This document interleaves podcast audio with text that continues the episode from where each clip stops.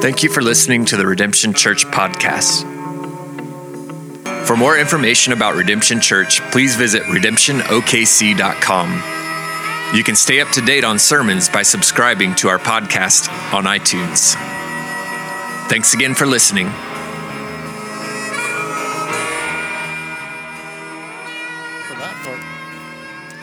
Well, I am not going to preach, and uh, mainly because I can't deal with trains. No, um, but I am going to. I do, I do want to share just for here, here, for just a couple minutes, and we're not going to go very long. Um, but I do want to share a few things, and then we're gonna we're gonna really pray, and then we're gonna worship together. And we've got several uh, songs that we want to sing together a little bit later. And um, man, this time is just really weird, isn't it? I've never lived through a season like this in my lifetime not just the pandemic, but our world is just a mess right now. And I think, you know, the kind of the, the little picture of when we have to send people away and people are coming into our body, like there's ups and downs, there's good and bad in every day. But, and so today, as I came into to kind of this time, my heart was just, I feel like I was torn in different directions because uh, the, the bulk of me was going, man, I get to be with my church family for the first time in about nine or 10 weeks, and we get to sing together and we get to worship together. And everything in me was just pumped up to get to do this and celebrate. But then last night, I'm sitting and I'm watching my Twitter feed and I'm seeing our cities burn down. And at the same time, and I can't sleep, and I'm just going, Lord, help us. Like, what are we doing to ourselves? Where are we? And how do we get here? And how do we get out of this place? And so there's just, I feel like there's this kind of tug of war in my heart about, man, let's just get together and celebrate and be happy today which is really what I wanted to do today. But then there's this other part of me that goes, man, our world's in turmoil, and my heart's broken over the stuff that's going on. And, uh, and so I just want to pray, and I want to share a few things, and then we're going to pray together as a church family. Lord, I, um, if you bow your heads and pray with me. Lord, I do pray for those in our world who are afraid right now. Father, I pray for those who are angry. I pray for those who are crushed and overwhelmed. Father, I pray for those who are lonely. Father, for those who are calloused and cynical, for those who are facing personal hardship, for those who are weary with the brokenness of our world and all its struggle. Father, we just ask that you would carry us through the trials we're facing, that you would strengthen us for today, that you would raise your church up, that we might shine brightly the love of Christ in this time, in this moment. Father, we be filled with strength and truth and love on behalf of our world, Father, that you, we, would, we would live as though we've been sent from a heavenly Father to share the love of Christ in this city and around the world. Father, we, we, we ask for your mercy.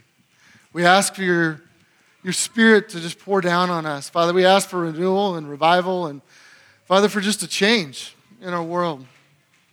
Father, we pray it in the strong name of Jesus. Amen. Friends, I was saying, our world's just a mess. Like, we're, we're divided over what to do about the pandemic, we're divided over race, we're divided over how to fix the economy, we're divided over where to wear a mask or whether, whether or not to wear a mask, and people are hurting all around us. And I think in this, there's also an opportunity because the reality is that, that sometimes disruption and pain opens us up to the reality that we're powerless to really change things. That we have to acknowledge that my hands aren't strong enough to fix the wounds and the brokenness that's in the world. And so sometimes it, it's an opportunity. It's an opportunity for us to see God work in a new way, that people might be open to new ideas, new thoughts, a new relationship with the Lord and, and with what we're called to be and to do. And so I think in the coming months for us as a church, here's my heartbeat as I kind of point the direction forward for us it's that we would shine brightly, that we would see the opportunity in front of us to shine the light of Christ to our neighbors, to our workplaces, to our friends, to our families, to our world, that they might just see what the hope, see the hope that we have in us and understand what that really is all about. And I guess that begs a question for me, which is how full of hope are you? How full of the hope of Christ are you? Do you, do you feel like you have a hope to share? Because Scripture calls us to be ready to give a defense of the hope that's in us, which implies that there ought to be something stirring in our hearts that's hopeful, that's good, that knows God can engage our world and do something in it. And so let me ask you to think about this. As we think about reopening as a city and as a church and re engaging our world, don't you just hunger for the Spirit to pour out in a way that helps us to overcome outrage with grace? helps us overcome anxiety with peace, helps us overcome fear with hope, and helps us overcome hate with love. I think in this season, our, our world's asking three questions of us. And as we kind of go forward in the month of June, we're going to have what we call watch parties. And we can't gather like this every Sunday as a church. But man, I, am waiting for the day we can. But until then, we want to gather in smaller groups of people all around our city. We want to invite you into homes. We've got ways for you to sign up. We'll tell you about at the end of that. But we want our small groups together. We want uh, in other places around the city. We've got watch parties that if you're not in a small group, we'd love for you to jump in and just get together and watch church online, participate together, sing together, pray together. But what I, what I really want us to talk about is how do we find a way forward? And I really think there, there's something to these three questions that I want to come back to repeatedly in the next few weeks. It's just uh, questions I think our world is asking of us.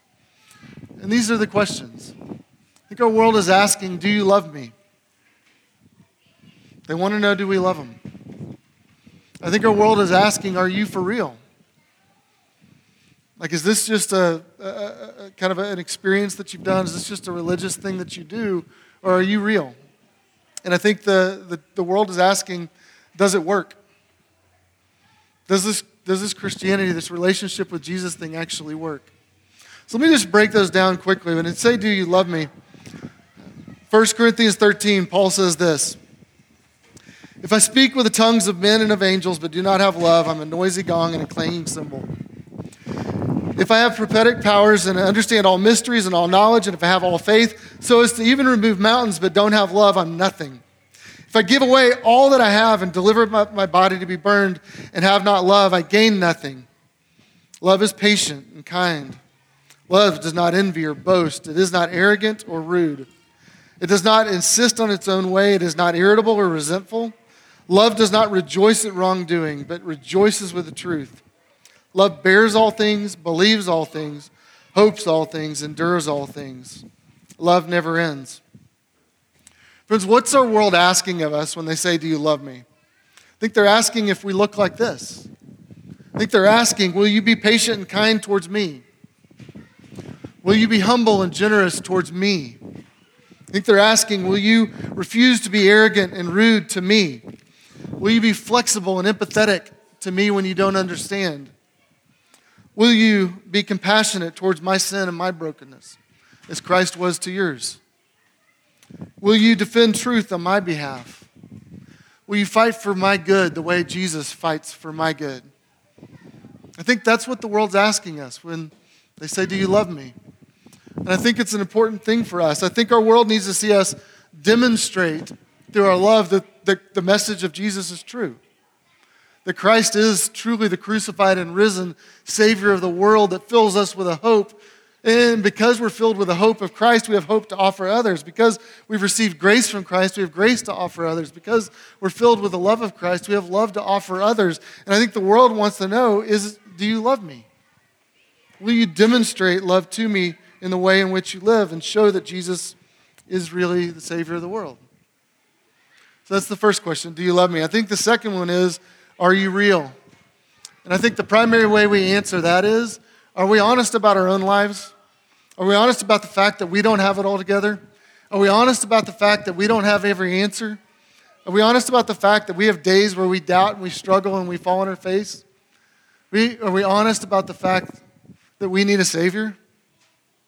And when we don't love like Christ calls us to love, are we willing to say, I'm sorry, I blew it. I didn't represent Jesus well, but I want to, and ask forgiveness? I think when we do that, people will know we're real. So, do you love me? Are you for real? And I think the third question is Does it work? I think the way the world knows it works is if enough of us answer, people look and go, Yes, so that it takes off in a community of faith like this. People look and go, Man, there's something going on there I want to be a part of. There's something happening in that group of people that I need to be a part of. There's something happening within that, that group called redemption or called church, or not just our church, but the church of Jesus in the world that is going on that when that happens revival and renewal breaks about. When that happens things begin to change. When that happens communities begin to change because people look and say there's something going on there and i don't understand it all but i want to know more. And they see relationships that are taking place here and that's what i long to have happen in our church family and what i want to see happen in us let's be the church in all of the glory of christ crucified and christ risen that people might know him Friends, can I just say, we know the Savior. We know Him. We know His grace. We know His mercy. We know that for God so loved the world, He sent His only Son for you and for me, not because we deserved it or earned it, but because He loved us. Because He loved us, because He loved us, He sent His Son for us to rescue us, to redeem us, to make us new, so that we might display His love to our world. And do you know people in a world that needs to know a love like that? And think about your neighbors. Think about your coworkers. Think about the people spewing hate and anger and frustration online. Think about the people who are, who are spewing stuff because they're afraid. Who, because they, they don't know what to do, they're just clamoring and they're clinging to any, any idea and any article and anything, and they're throwing it out there because there's turmoil going on in here. Do you know people like that? That they need to know a Savior? That they need to know a love that's stronger than themselves? I do. I'm one of them. And I know a whole bunch of them here in this, in this place. And I know a whole bunch of them in my life. Want to finish with this. There's an image in John 3 that often gets overlooked. Um, how many of you know John 3.16? Most of you know that verse, right? How many of you know John 3.14? Very few It says, As Moses lifted up the servant in the wilderness, so must the Son of Man be lifted up, that whoever believes in him may have eternal life. For God so loved the world that he gave his only Son. See, there's a story in the Old Testament with Moses and the Israelites, and they had rebelled against God, and there was just havoc being wreaked in the world, and uh, there were fiery serpents that were biting people that were there, and they were dying. And as these serpents were coming, uh, God told Moses to raise, uh, put a snake, a bronze snake, on a stick, and he said, Lift it up. And he called the people to look to the snake that was on that to be healed from the fiery serpent and all the, all the damage that was being done throughout their whole community. And so Moses would, they would go throughout the people, and as they went throughout the people, they would lift up the snake. And as people looked to the snake, they would be healed, they would be saved, they would be restored. And John took that idea and said, just like Moses lifted up the snake that was going to be the snake of healing and deliverance to the people of God, he says, Jesus is going to be lifted up on a cross. And Christ crucified and Christ resurrected is going to be the one that brings healing and salvation, and we're called to look to him. And as the people of God, we're called to raise up Christ, to exalt him, and to call people and say, Look to the Savior. Look to the one who brings healing. Look to the one who can save us. And that's what we want to do, friends. That as we go and we connect in this community, and we love our neighbors and we love those around us and we lead our families and we walk through this day, let's lift up the crucified and risen Jesus because that's the hope of the world.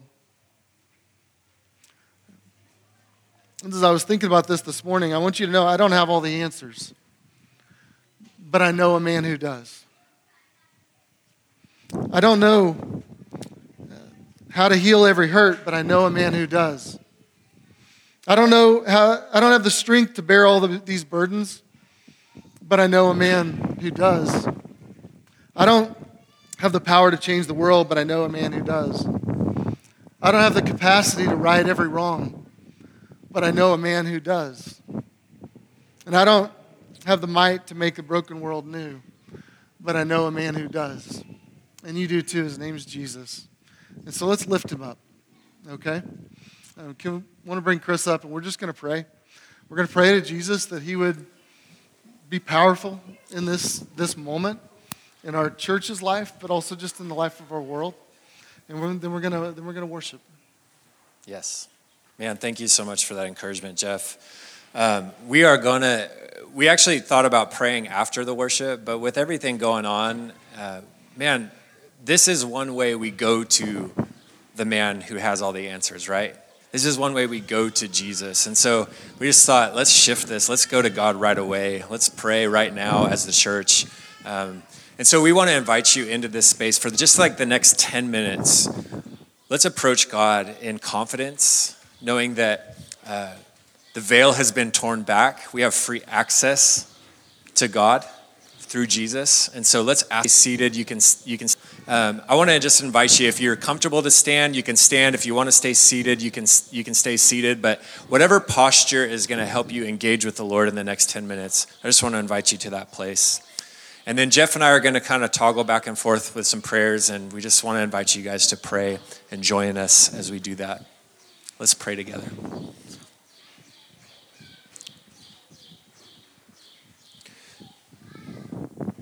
Father, we, we acknowledge your love right now that has rescued and redeemed us. We take a moment, we just we go back to that place where you intersected our lives, to that moment in time where we knew beyond the shadow of a doubt, we knew in our guts, in our in our beings that your love was real that it wasn't just words on a page, that it wasn't just that preacher's words, it wasn't just that song, but something happened in our hearts and we understood the depths of your love. And God, we echo Paul's prayer in Ephesians as he thinks about the church and as he thinks about the redeemed and he thinks about those who have experienced the love of Christ. He's not satisfied with just that one time acknowledgement of his love. And he turns his prayers into a longing for more.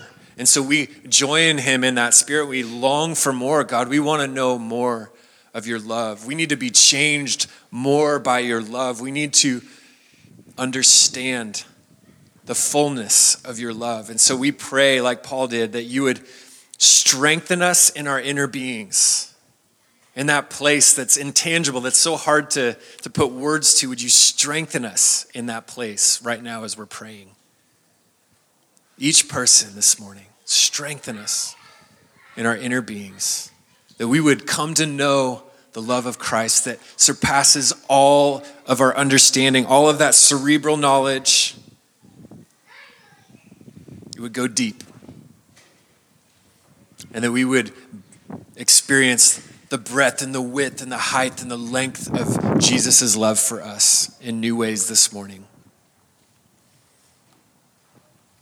Father, we ask for that. We ask for that heart change this morning. Father, we pray for just the individuals in our body who are sick. Father, we ask that you'd bring healing. Father, for those who are weary, Lord, would you, would you just gird them up? Yes. Father, for those who are outraged, Father, would you give them peace that passes understanding? Father, for those who are out of work, who don't know how they're going to pay their bills, Lord, we just we ask that you'd provide. Father, we ask that you would give those who have businesses and are, are worried and anxious about the future. Father, would you give them uh, comfort? Father, give them wisdom. Father, for families who are in turmoil and relationships that are broken, Lord, would you, would you heal relationships? Father, for the needs that you know of that we don't, that we're not aware of, Lord, would you, would you just meet people where they are? Yes. Father, in this moment, that whatever they've walked into this morning with, whatever they woke up carrying, God, would you would you just be salve to that wound? Yes. Would you be comfort to them? Father, I want to pray specifically for those in this space right now who are experiencing anxiety and fear or maybe depression. Uh, those who maybe haven't been able to take a deep breath in a long time and just rest in your peace. Those who might even now be experiencing uh, physical symptoms from anxiety, racing, racing heart, or, or just uh, uneasiness in their body. God, I pray your peace right now would come and bring healing to them. Bring your peace to them right now. Calm their fears, calm their anxiety. Let them know that you are with them, you love them, you can be found by them.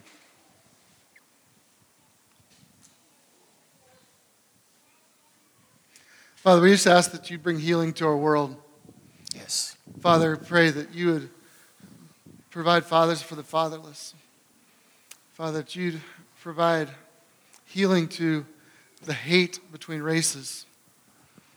Father, that you, that you would overcome, that you would overcome hate with the love of Christ. Father, would you stir hearts? Would you, God, we just pray that you'd break through hundreds years old frustrations and bitterness and anger.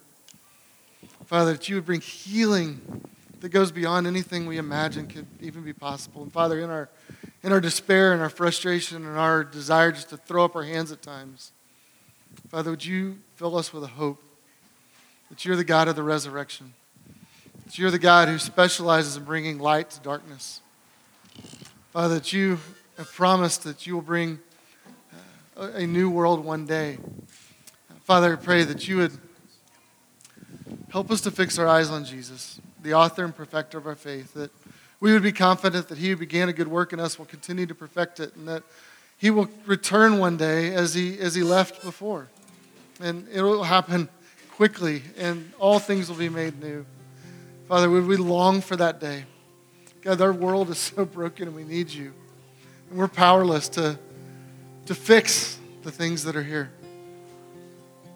but you're not. And Father, we know you're not shaken. We know you're not trembling. Father, we know you are not fretting over this. But Lord, we are. And we don't know exactly how to, how to fix these things. So, Father, we just come powerless and ask for you to do what we cannot. Save us, Lord.